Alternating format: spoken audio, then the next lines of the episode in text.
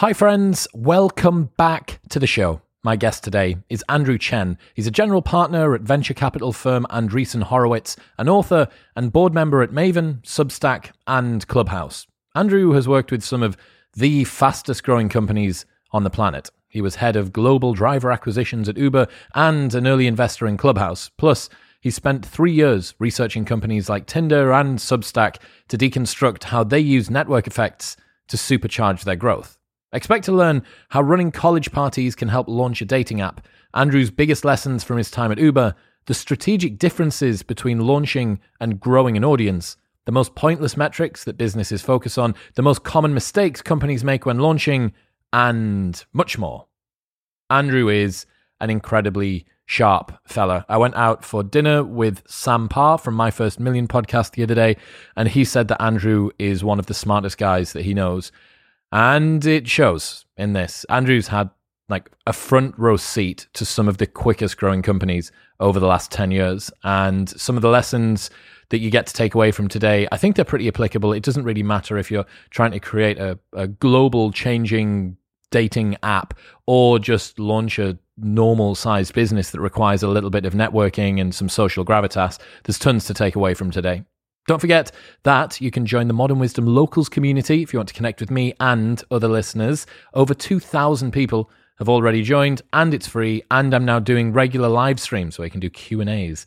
So, head to modernwisdom.locals.com and you can sign up immediately. In other news, this episode is brought to you by Magic Spoon. I love having cereal. I don't like feeling tired and bloated and uncomfortable after I finished eating it.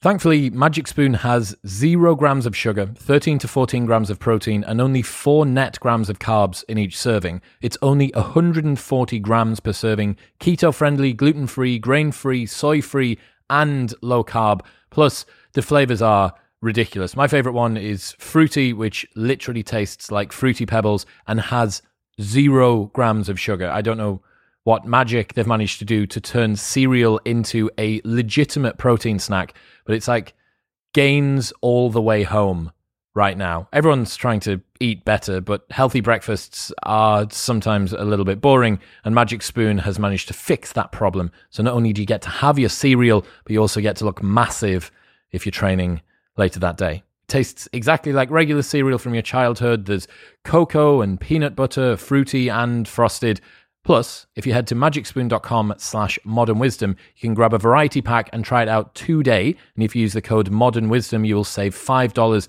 off your order. Plus, Magic Spoon ship internationally. So if you're in the UK, you can get it. It's a good present. If you want to get someone something that's a bit cool and a bit different for Christmas, you could get them a variety pack of protein cereal, which tastes better than most normal cereals Head to magicspoon.com slash modern wisdom and use the code modern wisdom at checkout to save $5 off your first variety pack.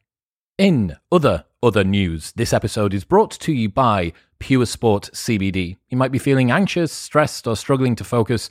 Pure Sport's ultra high quality CBD can help to relax your mind and soothe your body. If you're struggling to switch off and sleep on a nighttime, their Unwind blend is a perfect place to start. 1500 milligrams of CBD alongside valerian root and chamomile and lavender and vitamin B all put together. It's an all natural mix that your body needs every day, which helps to reduce stress and enhance your mood. You'll find yourself falling to sleep more quickly, staying asleep throughout the night, and waking up feeling more rested and revitalized in the morning. So, if you are with somebody this Christmas who struggles to sleep, you know that they need a bit of assistance with that, this would be an awesome present to get them. Also, they do a mushroom mind and body blend where they've taken all the guesswork out of how to add mushrooms into your daily supplement regime and you just take the capsules. They also have the highest quality double third party tested CBD products on the planet, whether you're looking for roll ons to help muscle soreness or tinctures to help you calm and relax yourself throughout the day head to bit.ly slash cbdwisdom. That's bit.ly slash cbdwisdom. And the code MW20 will get you a big fat 20% discount off everything. And they ship internationally. So no matter where you are, you can get all of these products direct to your door. bit.ly slash cbdwisdom and MW20 at checkout for a big fat 20% discount.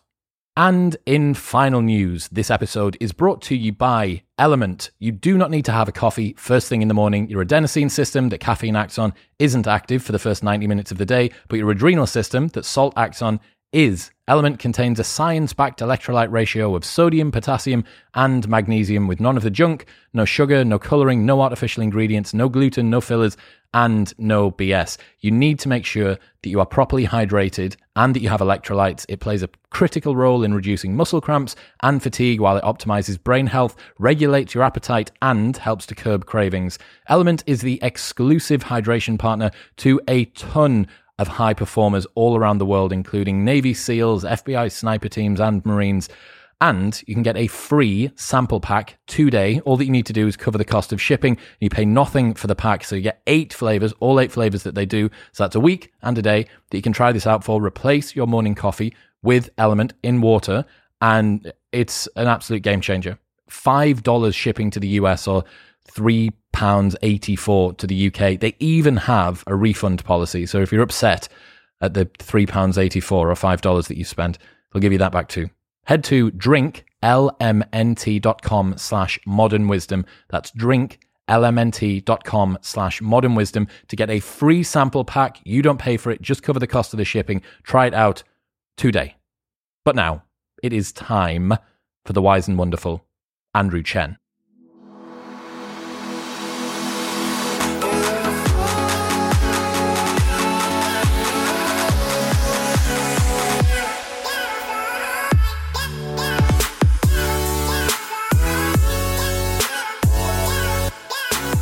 Andrew Chen, welcome to the show. Thank you for having me.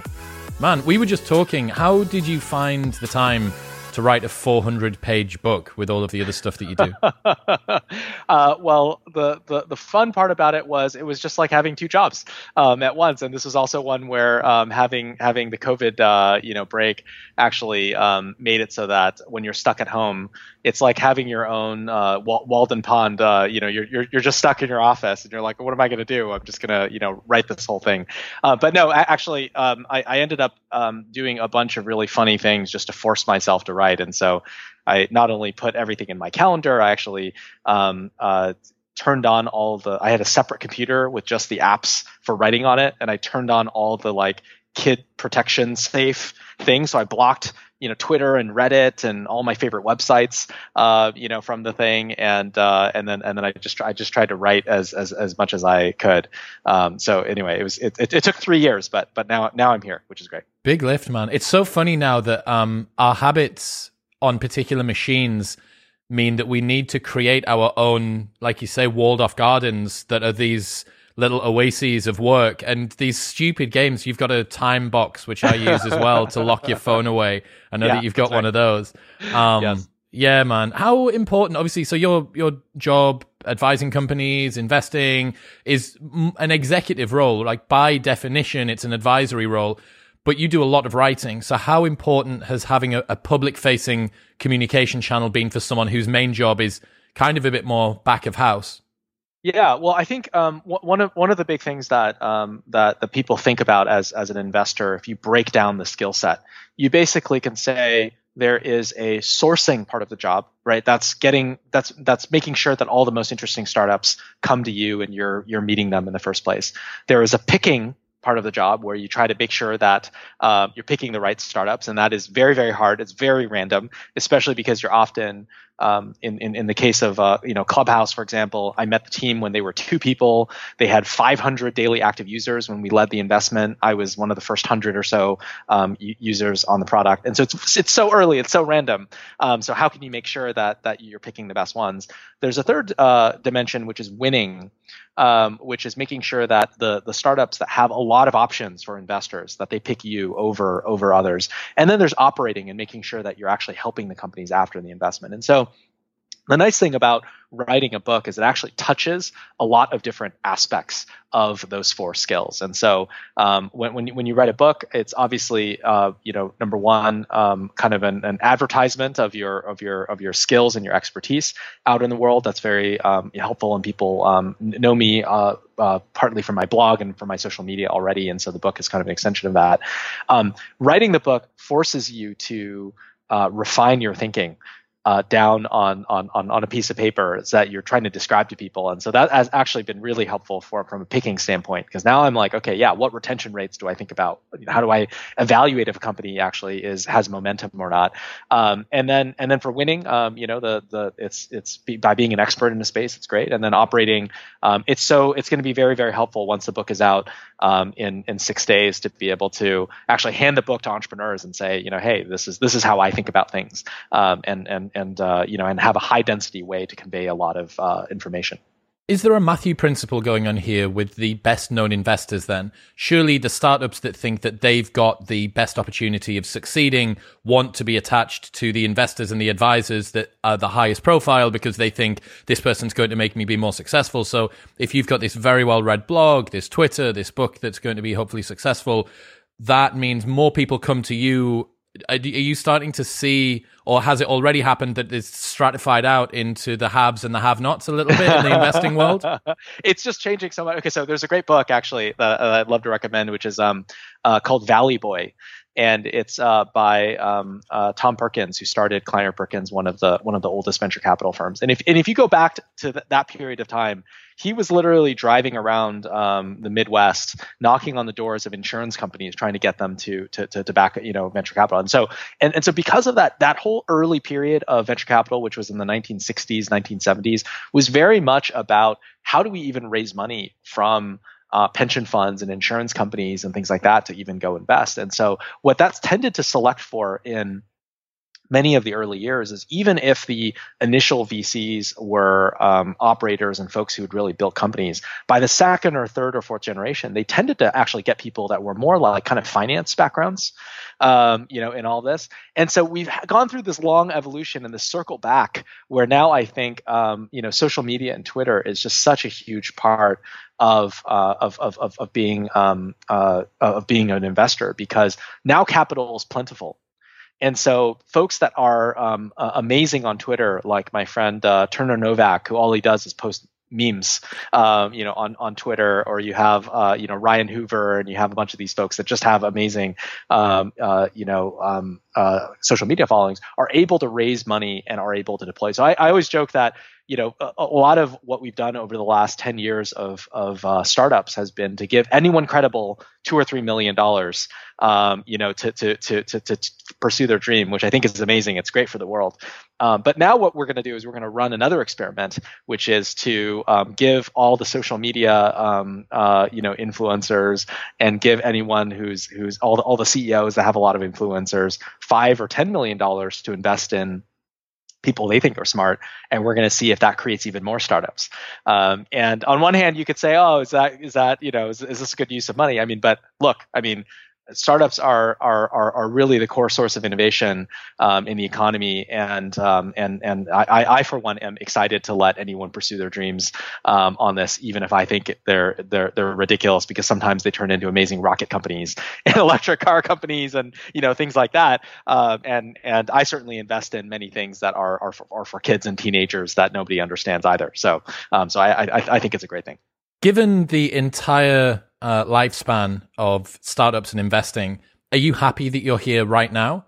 Would you have found it really cool to have been driving around in the 70s? Or do you think that in 30 or 40 or 50 years' time, there's going to be something incredibly interesting? Or is this a, a hockey stick sort of inflection moment that's a pretty cool time to be an investor?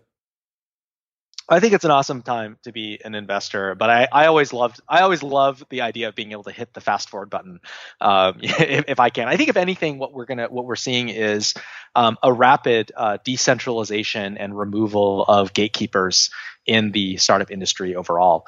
Um, and and you know going going back to that original example in in the 70s or 80s, it was a very very small group of people who were investing. It was one street, Sand Hill Road, right next to Stanford University, and it was literally um, you know operators and former professors investing in the top grad students at Stanford. It was a very narrow uh, you know group that you're talking about. And, and through that narrow group we got great companies like cisco like oracle like uh, like google like you know many of these.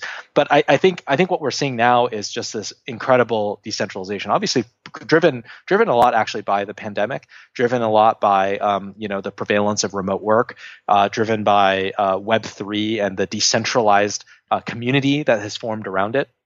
And so I think more and more we're going to see, we're going to think about um, this idea of Sandhill Road as almost being kind of, and, and Silicon Valley is is is you know no longer exists. I mean, all, all the all the companies, all the really interesting companies for the last ten years have been formed in San Francisco, not Silicon Valley anyway, not next to Stanford. All, all everything in the city, all the Airbnbs, all the Ubers, all the um, all the Slacks and so on have all been San Francisco. So I think a lot of this is is is now I think slowly translating into more of like a state of mind.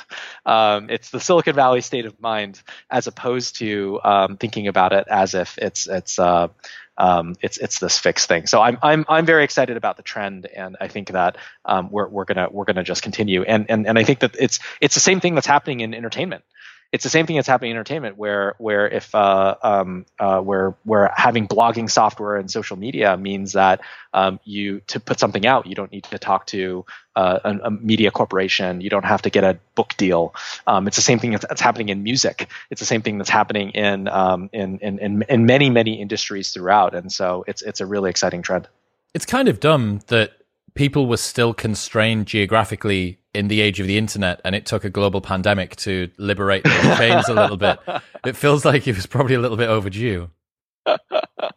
way overdue. And I think a lot of the the hubs that um, that have formed, especially in um, in Europe, in the UK, I was just in London a couple months ago, and um, it could there, there could not have been a stronger moment uh, for for the startup community there with the number of VCs and investments that are happening there. There's a lot happening in Latin America right now. Um, there's a lot happening in in Asia, Southeast Asia for a long time, and obviously in China and I think what what a lot of it the, the, reason why this a lot of it this existed was when I moved to the Bay Area in uh, 2007. If you wanted to learn about these kind of really interesting esoteric uh, topics, if you wanted to learn about okay, how do I build a product that takes advantage of viral marketing features? Um, how do I measure virality? Okay, oh, there's this viral factor thing. How do I measure retention? Oh, there are these there are these things called cohort curves. You had to literally talk to the people. Like you literally had to go talk to the operators that were building the companies and ask them. Um, I, I, originally met, for example, Eric Ries, um, who wrote the Lean Startup many years ago, and um, and and that company was doing a lot around retention curves, and nobody nobody had written it down. Nobody had written down. So you, so I literally just talked to Eric and just asked him how they were doing things, and we just talked talk about it and how how he was building the idea around lean startup, and I thought it was really interesting. Um, but these days, it's like that's all being pushed out into the world. You know, we have we have endless. Um, uh, you know, we have podcasts, we have uh, we have social media, we have um, we have books, we have all these things, and, and I think um, what that means is that's enabling a much much broader set of uh, individuals from any country. Um, and and I, I, think I think it's fantastic. It's it's it's a really um, amazing time for for to be a founder. What do you think most people don't understand about network effects? Well, I, I, want to one, one of the case studies that I use in the book is um, is Google Plus versus Facebook, and I use this story because it's such a fascinating one, and we see it all the time. Which is a bigger company sees a startup being successful and tries to just add a bunch of features and tries to uh, copy it, clone it, you know try, trying to make it trying to make it happen. And we're seeing it actually right now with uh, with with twitter and spotify and and uh, clubhouse you know for example um, you know this year. And we're also seeing it with um, um, I, I, I, predict that we will start to see a lot of uh, sort of cloning behavior happening for larger companies who want Sorry, to get is into Spotify creating an equivalent of Spaces and Clubhouse? They they have yeah. They they have they have built one motherfuckers they, have been it's fine. I love those guys and, and they, they should take their shot. Uh, and, and, and, and it's great. Um, but but I would say is uh, um, what what you see in a lot of these is and I use Google Plus as the example is that um, when Google saw that Facebook was so successful they also started a social network um, project uh, to take it over and the way they did it was they quickly built a, a ton of features. They made it a huge priority inside of um, the executives. And in order to get growth, what they did was they just put the Google Plus link on the google.com homepage. Okay. You could put any link on the google.com homepage and it would have 100 million users like immediately right? And that's exactly what happened right? If you go back and you read the news reports what happened was google plus had you know 20 million users and then 50 million users and 100 million users and it looked like it was going to work. And then within two years it was like over. They like shut it all down right? Even though it was you know successful. And then and, and, and i think the reason is because um, when you get into into network effects and i think this this is maybe a good time for us to cover the definition a little bit these are there there is a secret to the products that have been built out of silicon valley which is that um, many of the largest products that have ever been built um, whether these are social media apps whether these are marketplace companies whether these are uh, collaboration tools like Slack and Zoom and Dropbox and Airtable and Notion and so on. All of these so- pieces of software ultimately connect different people together for an activity, right? And so um, Airbnb is connecting hosts and guests for a travel-based activity.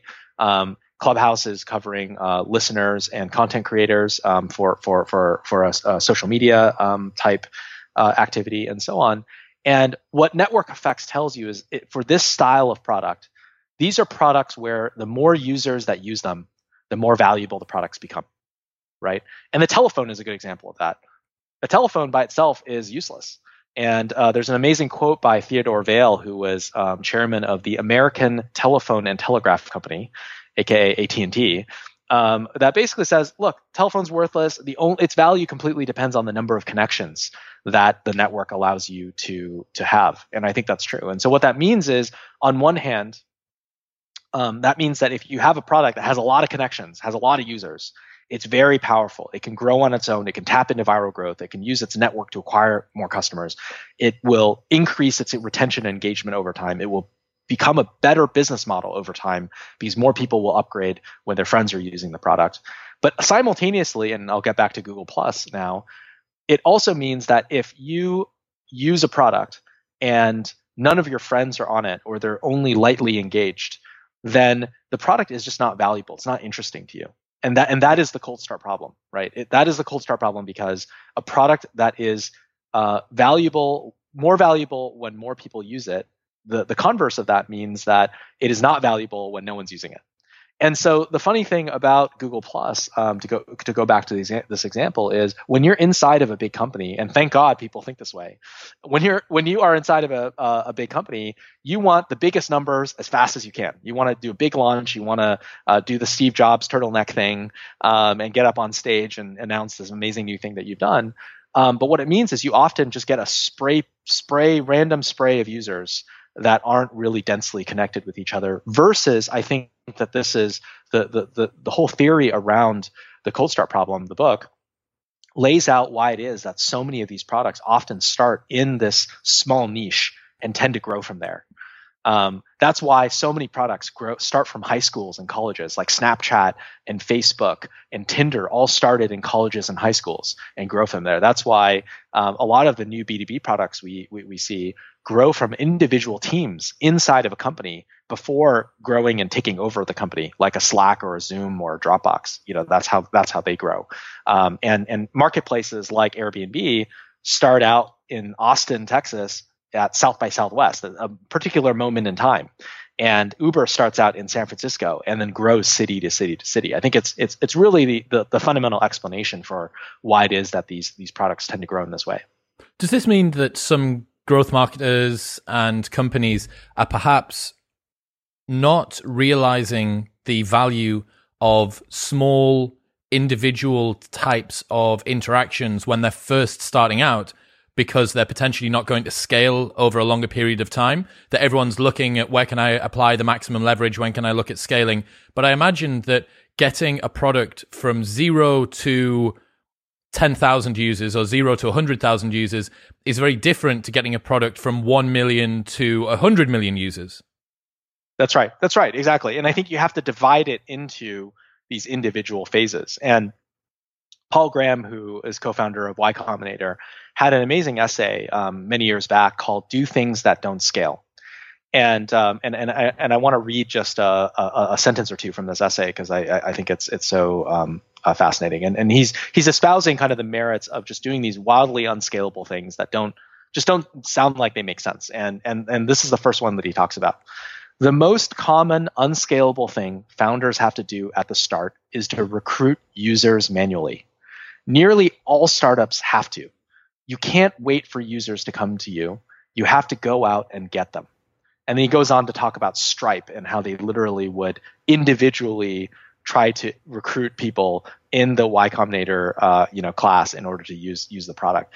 And and and I think it's it's uh, uh, when you're at a larger company or when you come from a mind of broad based marketing, you think about reach, you think about breadth, you think about building an impact across a, a huge a huge amount of, uh, of, of of airspace.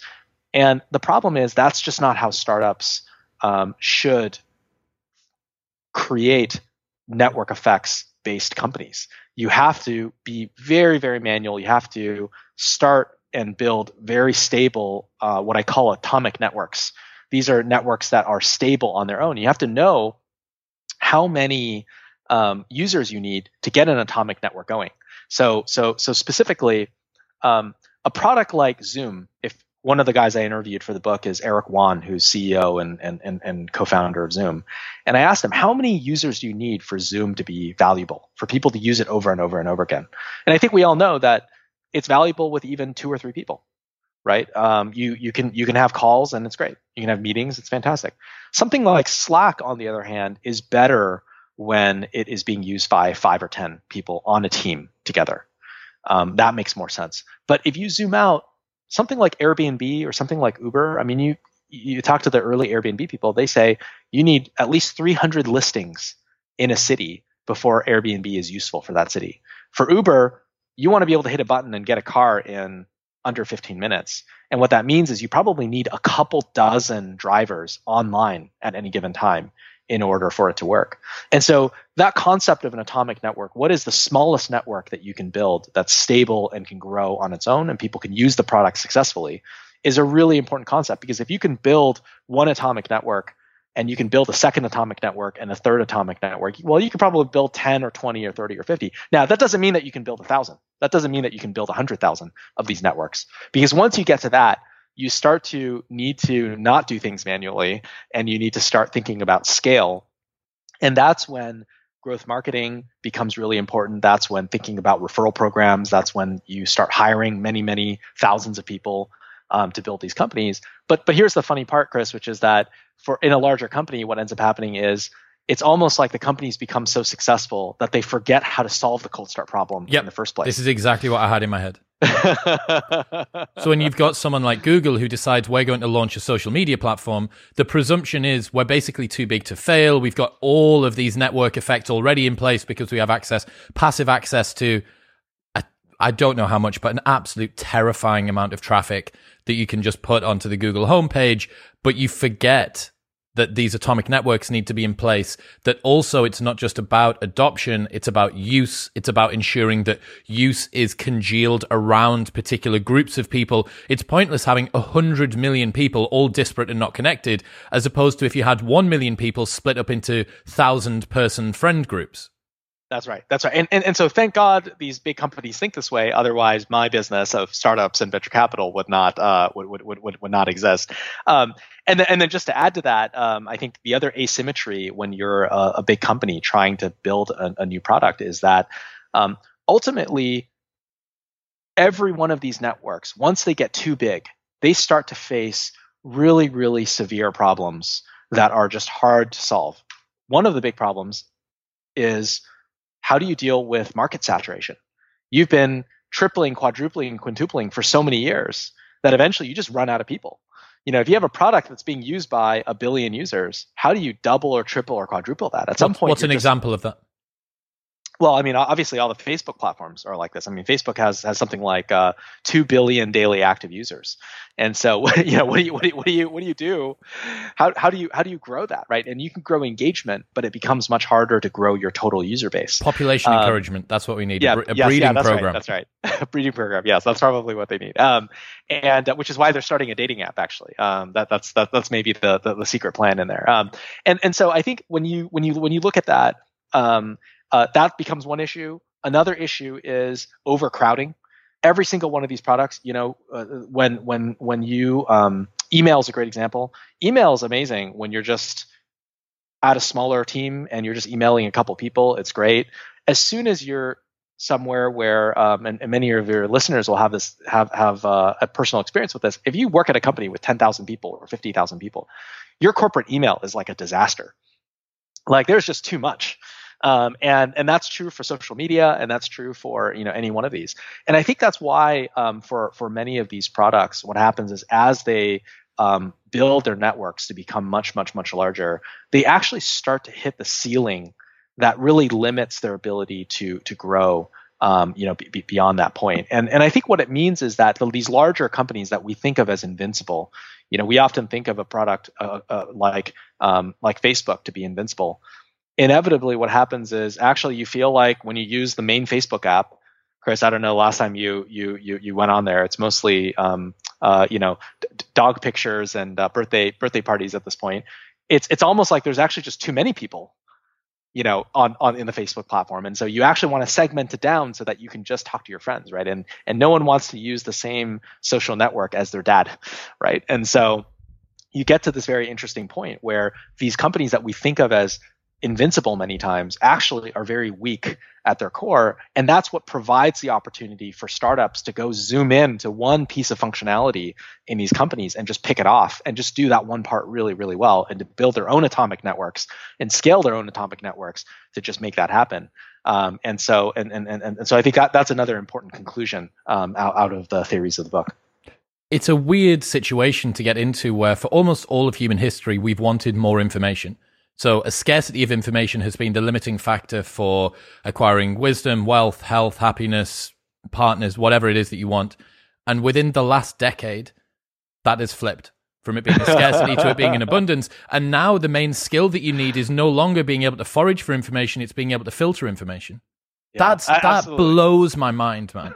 Ten. well, I, I, I was just gonna say I went to uh, the the Getty uh, Museum in in in L.A. and one of the things that they had that I loved was um, these you know the manuscripts that the monks would uh, copy directly, and that's how you manually would make these books. And these books, if you go and you you know look at look them up, I think that it's, it's something crazy. Like each book was a luxury item because it was like fifty thousand dollars of modern day you know history. So if you had like a library that meant you were just like loaded because you had like a hundred bucks. That was like, oh man, you're like uh you're, you're seventy like lifetimes of monk work that's gone into your library. Yeah, exactly. That's right. That's right. And now, yeah, exactly. Now, now we're now we're inverted. Now, now it's like we have so much, uh, you know, to deal with. But that's exactly what creates the opportunity. That's why you see social apps. Like if you told me that like TikTok could build a social platform, and all it was was just going to be dance videos and they were going to be able to go from that to you know all these other things. I think a lot of people would say well why doesn't why doesn't uh, youtube just own this? You know it, it's their videos right? But it turns out that actually these niches if you can build the proper networks around them if you invent a new media format it becomes really really powerful. oh, that's a really interesting point. So it's not necessarily about having the widest access to potential audience or the widest access to the market it's about having a particular type of person on the same platform that creates a, a magnified network effect. So you, you mentioned it before that Facebook now just feels like the most boomery platform ever. And it's, I don't, I use it for work. That's it. It's just to keep up with people. And you think, why has that happened? Well, because of how widely it's been adopted, some of the reasons that made it cool in the first place have been selected out. And That's now right. you start to go forward into a more selective uh, sort of social media, something like Twitter, where you don't have to be on Facebook. You're expected to be friends with the people that you are friends with. I, I don't follow my mum on or, or, my dad on Twitter. on Twitter, I'm friends with them on Facebook, but I don't follow them on Twitter. So you yeah. know, I don't. That's sorry, Dad. Um, and the same thing kind of goes for each social social media network and each individual product. But it's so interesting to think about the fact that someone may look at let's say someone looks at tiktok right? And they say that's that's cringe. What are these people doing doing these dance videos? It's like it's not for you. That platform right. isn't for you and it doesn't need to be for you. So this presumption that platforms should aim to grow at any cost to just acquire users doesn't really make sense. It's acquire the right users as as well as you can. That's that's right, and and, and I think um, you know the funny thing is maybe it's just the natural life cycle of these things that they all become boomery um, over time. And and dude, and, when they start saying cycle, it you know? becomes millennially. I'm going to feel I'm going to want to throw up in my own mouth. Though I'm still in the, the beautiful grace period where millennially isn't too bad, but and boomery is like a slight. When that pivots, God, I'm going to hate myself. I'm going to look back on this conversation and go, "You self-righteous wanker! What were you doing?" Nice. Yeah as as a as a fellow uh, elder millennial I, I i i feel you on this. Um yeah i i, I think that the um one one of the concepts that that um that exists in all of these networks is that there's often a hard side of a network and an easy side of a network. And what i mean by that is um if you take a network like uber we would pay $500 to get a driver to sign up on the platform but we maybe would only pay 10 or 20 bucks to get a rider to download the app and, and try it. And the reason is because the drivers just do more work. They're just more important. You know, they, they actually do they actually do a lot. And and that is and this concept is true no matter what product category you're looking at within within these um, network products. Content creators on YouTube are just more valuable than an individual viewer. Um, that's why all these companies are paying millions of dollars to content creators and and that's that's all happening right now. Um, and because the the content creators are the hard side of the network. Um, funny enough, if you talk to the Tinder folks, online dating, the attractive members of the of of of uh, an online dating platform, they're the hard side of the network. They're really hard to get. They're really hard to retain.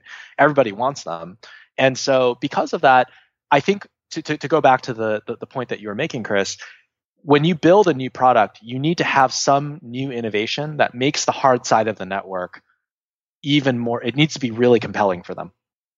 And and what that means is if you're building Instagram, you need to make it so that the photo filters make the content creators on there make their photos look amazing. Um, Tinder, there, I actually have an amazing story um, in, in the book about about Tinder, which is I sat down with Sean Rad, who was um, uh, early co-founder and he was the CEO of the company for many years. And uh, shout out to to, to Sean, um, who also, by the way, had a major uh, court uh, uh, win today over his. It's very contested early um, uh, history of the company, which we can which we can talk about briefly. But um, but he talked about starting Tinder in the very very early days that before Tinder, it used to be it was more like a, a like classifieds listing. This is like what Match.com was was set up as. So basically, you'd have Bob. Bob would put his uh, profile up on on Match.com, and anyone could message Bob. And the problem is, let's say that Bob is just like a very attractive person, very well educated, very successful. Um, the experience for him actually sucks because uh, the way that Sean described it to me, he said, "Look, you go to work all day and you answer email." And the last thing you want to do is, um, you know, open up your your your dating app and it's just full of messages for you to go and and answer. That more email at home. Yeah. Yeah. Email at work, email, email in dating. Exactly, that's right. And at least you know when you're at a bar or something, you can be like, oh yeah, these two people are talking to this attractive person. I'm just gonna like talk to their friend over on the side or something. Like in the internet, there was no in early online dating, there was no such thing. So people's inboxes would just be flooded. And so what Tinder did that was, I think, very, very subtle, it's not something that is very well understood, I think, is that by creating a right swipe and a left swipe, it allowed the most attractive members of the network to control the number of matches that they were getting at any given time. So they were never overwhelmed. And by, then, by the way, also they made these these decisions like connecting your Facebook and doing all these other things to make the experience for the attractive, uh, desirable part of the network uh, more effective. And so that's all to say that I think whenever you're building a new platform uh, for any of these, where where it's a new network, um, you need to have some kind of an innovation like that. Otherwise, what ends up happening is they they would just rather use the other thing, the old thing, right? Um, because if you build a YouTube and then you build something that looks just like YouTube, then it's like, well, YouTube has all the audience, it has all the other creators on there. I'm just going to go use that. You have to do something different enough, and I think this is one of the reasons why um, I was so, so excited about investing in Clubhouse is that for folks like um, you that have been able to build an audience primarily using audio, as you know, creating really high quality content in audio is just different than creating high quality video content, which is different than writing high quality content. And there's got to be a place for people who are really successful at audio um, to, to to to to to build an audience. And so um, so so I, I always think about that and and trying to reset the order of of of, of things. Let me way. let me stress test the uh, the clubhouse idea a little bit then. What is it that is helping the hard side of the problem in Clubhouse?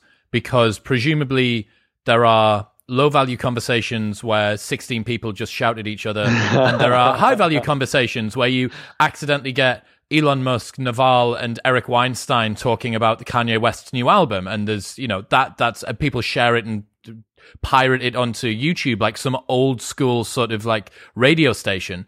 How do you on Clubhouse incentivize the high yeah. quality conversations?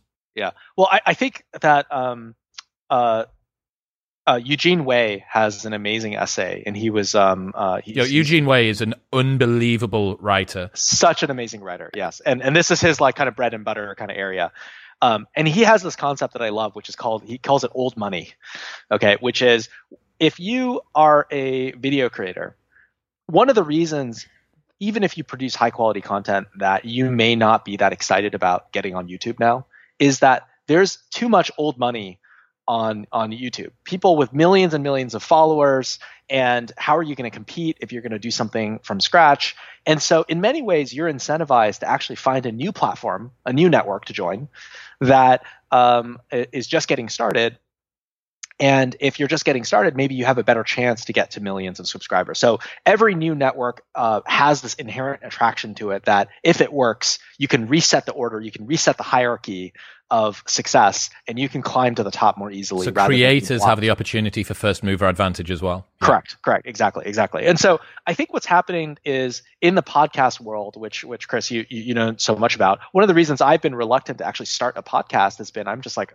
oh man, there's like so many podcasts out there. It's so hard to build an audience. Who the fuck By am the way, I up against Tim Ferriss? Yeah, exactly. Yeah, yeah, exactly. Right. And then you have like so, and then and then tools are so you know clunky, um, and the whole thing is just annoying. And um, and and what should I be doing instead? And so I think the one of the most interesting things on Clubhouse is that most of the content creators on Clubhouse. Most of the people that start rooms, most of the people that um, are are are sh- creating recurring shows are not podcasters for the most part. They are brand new content creators that are not interested in spinning up the whole stack to build a podcast. Um, they have no interest in um, uh, you know trying to build a podcast audience from zero against all the other people, and instead they're joining a new hierarchy um, where they can they can just build a new show.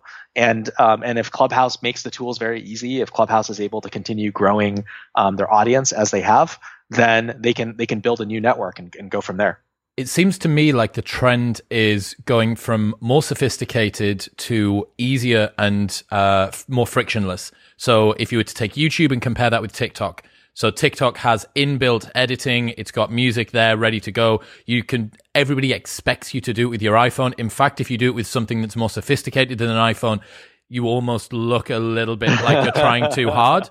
Um, you compare Clubhouse with podcasts. You've got this disgusting RSS feed backend thing with how it distributes. It's a, it's archaic and insane and medieval and primitive. Uh, and then you've got press a button on your phone and it, it streams live to the entire world and people can tune in and watch it.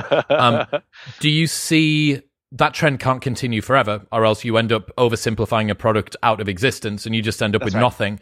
Uh, where do you see, in terms of trends, that moving next? Yeah, I, I think I think just to zoom out, kind of historically, right? You have to ask yourself, why did this focus on quality and curation where does it come from in the first place and and um, and this is true you know we were talking about books this is true for radio stations this is true for starting up a tv show um, right these are all be, these things were all very very hard and the reason is because um, in the pre-digital world it was all about uh, finite self shelf space it was all about having finite numbers of channels, finite number of time slots. And so if you are going to have a retail store that has a limited amount of square footage and a limited amount of shelf space, every single book should be the best book. And so what that does is that affects everything down the chain, right? It means that then the publisher wants to select for only the most credentialed people. They want to select for only the the the, the, topics that they think are going to sell the best. And then as an author, you end up going into the same thing as well. And again, you can you can you can uh, make make similar um, analogies for all the other uh, media types. And I think the the most amazing thing about the internet is there's no shelf space right? You can just do whatever you want. And because you could do whatever you want, that means that the very first thing, in my opinion, that gets filled is all the casual content that is has has never had a place uh, to to to exist in the world. That vacuum needs to be filled right away. And so I think that that ease of use, um, uh, as as you say, everything is like you, you publish a, a, content, you know, you publish text to the internet using you hit a button, publish text, you hit a button, you publish video, you hit a button, you, you publish um, audio, and off you go. And and that, and that's fantastic, and I, and I hope that continues. Um, on the flip side, though, I also hope that uh, the internet and this in this ever burgeoning market also provides a um, ability for the top end, highest quality content to also be successful. And I think we're seeing it already. We're seeing it because it, we're in the golden age of uh, you know dramatic streaming uh, you know television right now. And the fact that Netflix has infinite shelf space, they can just recommend different things to different people, means that they can create you know these these massive budgets to go fund television the television shows that we've all wanted to watch and uh, and and make a lot more sense there than than streaming. Similarly, I'm a, a board member of Substack, um, where where you know they're doing the same. You know they have um, a, a program called Pro where they've been able to get um, some of the most amazing authors and writers um, from from all over the place to join Substack. Um, and this new business model of having customers actually pay directly into newsletters to directly support writers has meant that writers who are making you know writers are horribly underpaid um, in, in, in, in the world. And um, you know you, you get some of the best writers you can pull them out. We have writers on substack that are making 5 million plus per year now. I mean just amazing.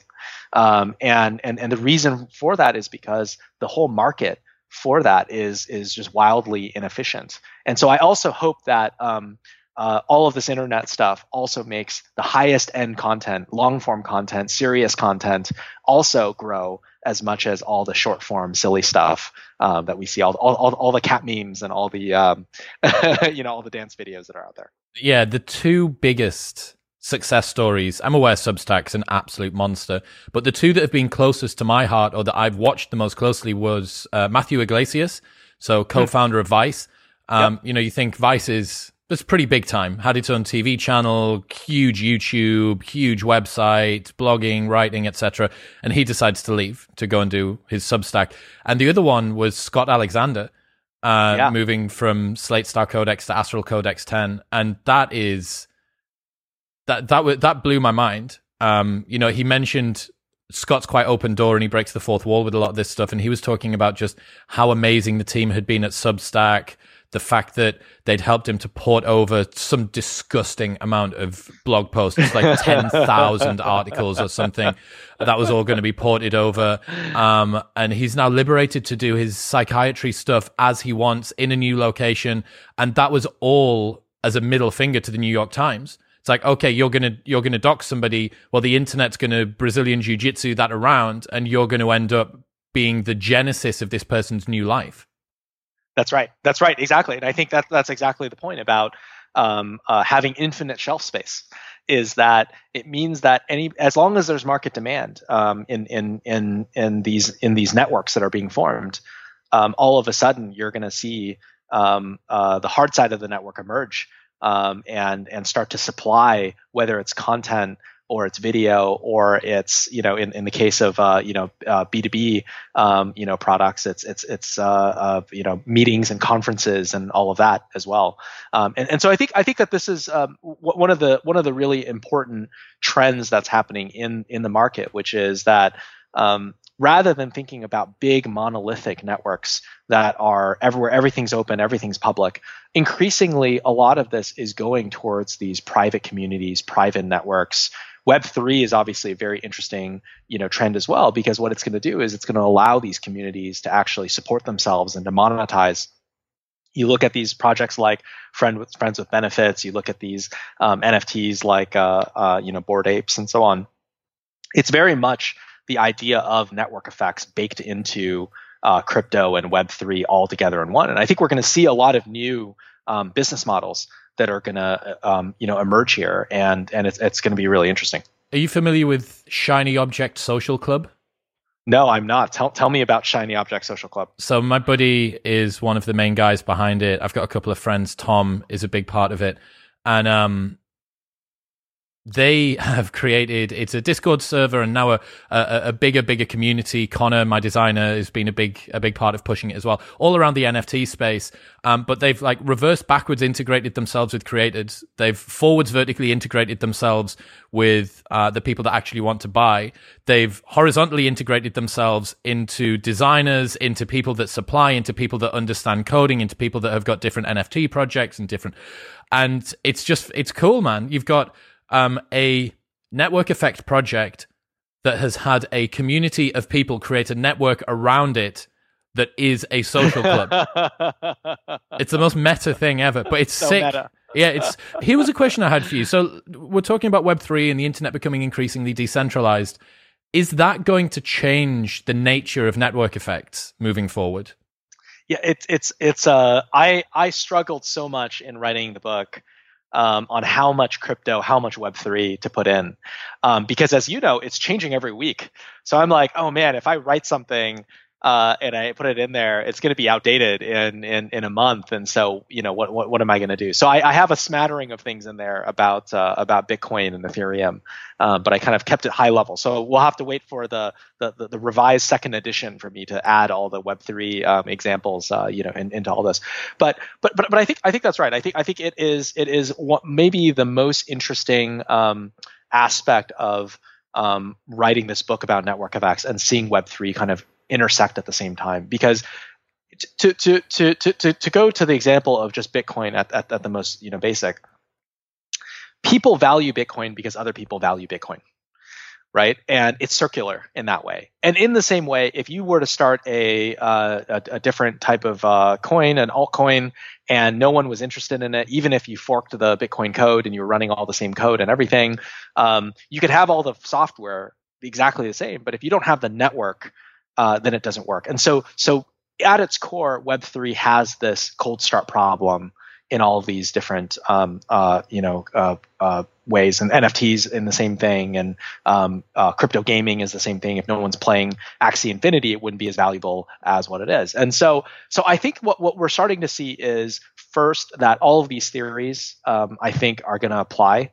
to Web3 number one. And then i think number two i think what's gonna what's gonna be very interesting is we're just gonna see new creative ways that weren't possible in um, in, in the web 2 era. I'll, I'll give an example. In for Uber, um, one of the programs that I ran at Uber was the give $10, get $10 referral program at Uber. And this was an amazing program. We spent $300 million a year on this program when, when I was there.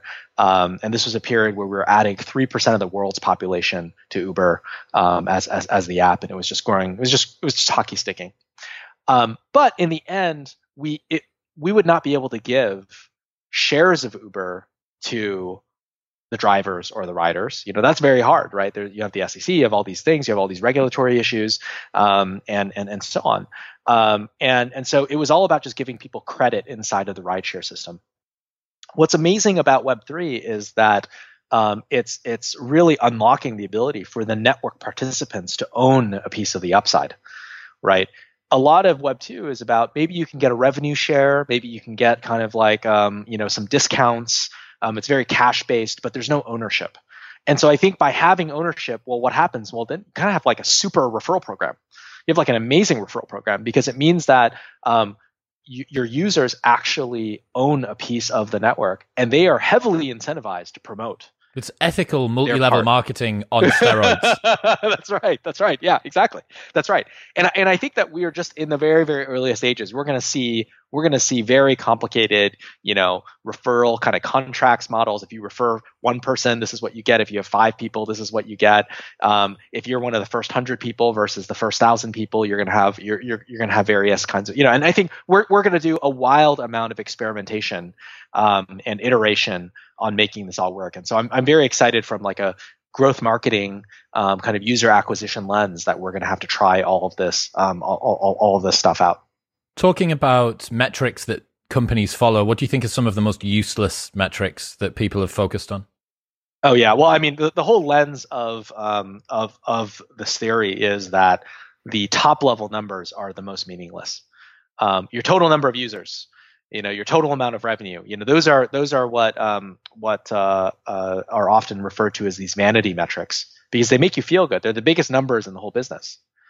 But in the end, the question is on a given like I'm a lot more interested for Substack um, what the top writers are making and are they happy and what's the churn rate on the subscribers on an individual basis. I'm a lot more interested in that than the overall revenue of the business. Um, for Clubhouse, I'm a lot more interested in um, how many recurring shows are they seeing? How many content creators are coming back and creating show after show after show? And are they getting the audiences that they want?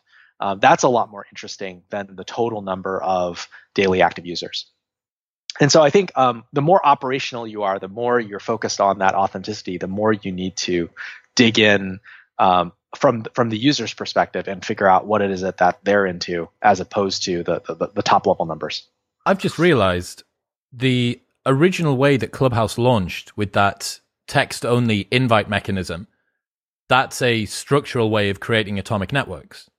That's right. That's right. Yeah, exactly. Yeah, and and and and uh, and maybe I'll talk a little bit about invite mechanics for for a little bit. Um, so what ends up happening that's so interesting with invites, as opposed to buying a user off of Facebook or Google, right? I I, I hate it when startups pay Google or Facebook. I if, if I can avoid it, I I, I try to avoid it. Um, and the reason for that, the reason why inviting is so powerful is because it means that every user that's joining probably already definitely knows at least one person that's already in the network. Definitely knows that. That's just, you know, fact.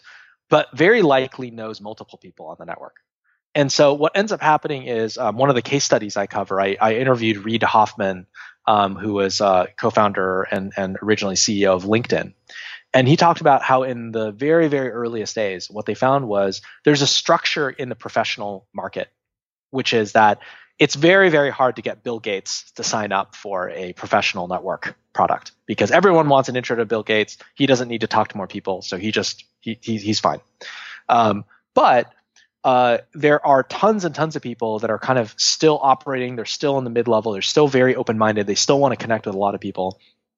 And they're the entrepreneurs and the founders and the operators. And so, what LinkedIn did in the earliest years was they basically said, um, okay, we're going to launch and we're going to give everyone in the company a ton of invites and we're just going to invite all of our friends and all the people in the tech community. And what they found was that very quickly started to grow rapidly just on its own. And they eventually made it so that once they got enough users, they could actually remove the invite constraint because just based on word of mouth, on average, most users would join and already know a couple people on the platform. But there's an um, exclusivity um, element here as well, which adds a sense right. of prestige to being invited. That's right. That's right. Yeah, and and obviously, you know, LinkedIn is is much more diffuse now. It's much more, you know, it doesn't have that. But like in the earliest years, I think that's right. I think I think all of these apps. Um, one of the things about invite only is there's a lot of reasons to do invite only. One is I think the most important and, and understated reason is is exactly the one that you put your finger on, Chris, which is making sure that people already have connections. The second is honestly, for a lot of these products, they, they just don't want to scale their infrastructure that fast. If you're growing, you know, at one point Clubhouse is growing 50% a week. You know, it's like very hard to keep your servers just up and running when you're when you're when you're doubling, more than doubling um, every uh, every every month. You know, that's very very hard.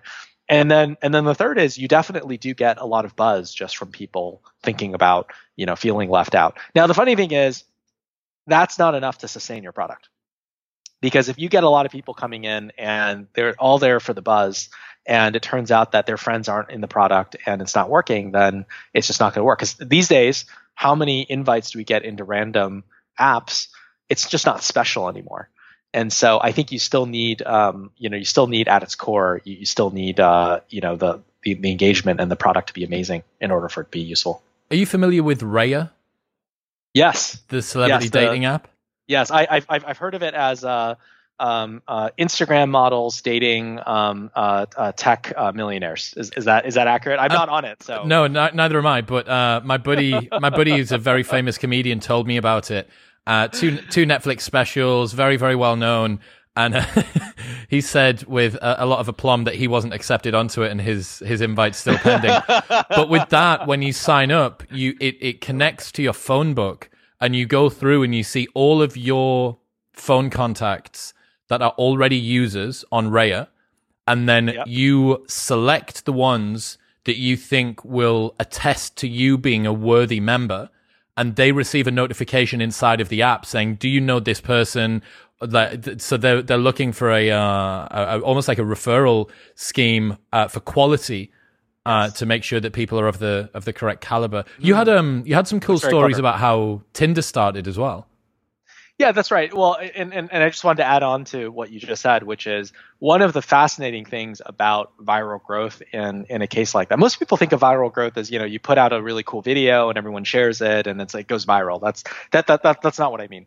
Um, what is really fascinating is there is a science behind viral growth, which is if if you can get a thousand users who use your app to then invite another thousand users well, those users are going to invite another thousand users, and so on and so on and so forth, and it'll just continue to grow.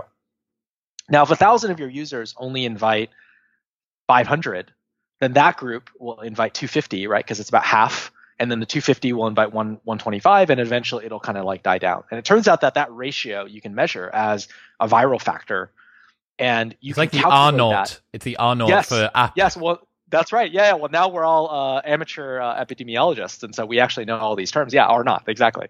And and so what ends up happening is if if you can calculate that, um, it means that then you can come up with clever ideas on how it is that you should. Um, you know, increase that, and I think this whole references thing is sounds like a very clever way for them to disguise an invite strategy alongside a um, uh, you know uh, uh, something that that that is aligned with their brand um, and and and to bring it together. Um, yeah and, and so uh, and then maybe I'll maybe I'll cover Tinder because it's such a it's a, such a fascinating um, early story and on how they solve the cold start problem um, as as our as our final topic. Um, but the so so Tinder originally was started uh, Sean Rad Justin Mateen uh, and and and uh, John Badeen, and John Badeen was the original iOS engineer on it. And he actually kept a, a, a bunch of cards, playing cards, on his desk, and he'd kind of play with the cards. And when they built Tinder for the first time, originally, if you look at the original screenshots, there was actually a check mark and an X in order to pass and accept. There was no there was no swiping, and then John actually added the swiping because um, he just thought it was fun, and so he just went off and, and, and, and did it. And now it's this iconic you know thing.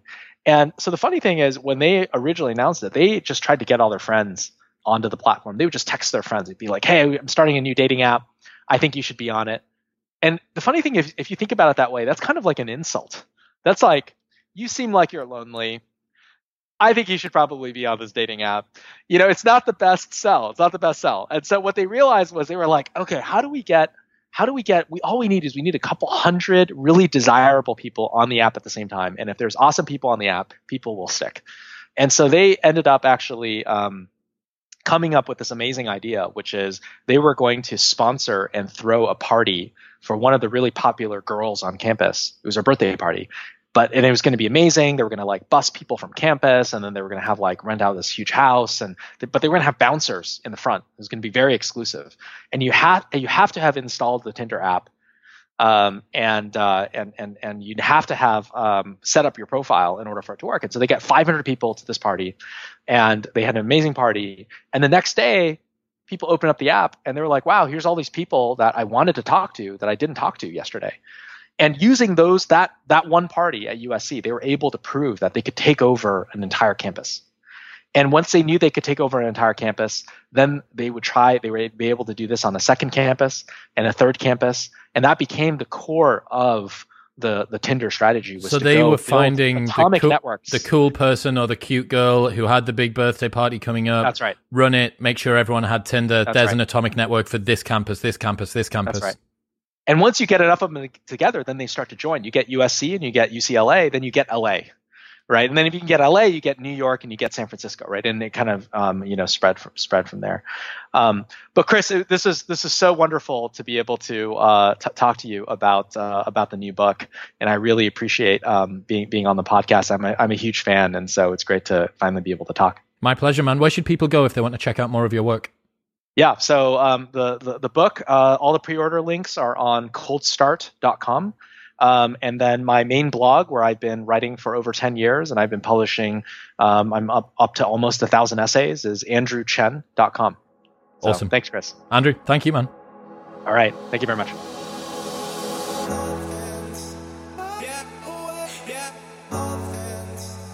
Thank you very much for tuning in. Don't forget that you can get a list of 100 books that you should read before you die by going to chriswillx.com slash books And it'll add you to my three minute Monday newsletter. And it's all free. The whole thing's free. chriswillx.com slash books. Also, don't forget you can get a $5 discount on your first variety pack of cereal by heading to magicspoon.com slash modern wisdom and using the code modern wisdom at checkout. You can get a 20% discount site wide off all full priced items by going to bit.ly slash CBD wisdom and the code MW20 at checkout. And you can get a free sample pack of Element salt sticks by going to drinklmnt.com slash modern wisdom. Pay nothing for the pack and just pay for the shipping. I'll see you next time.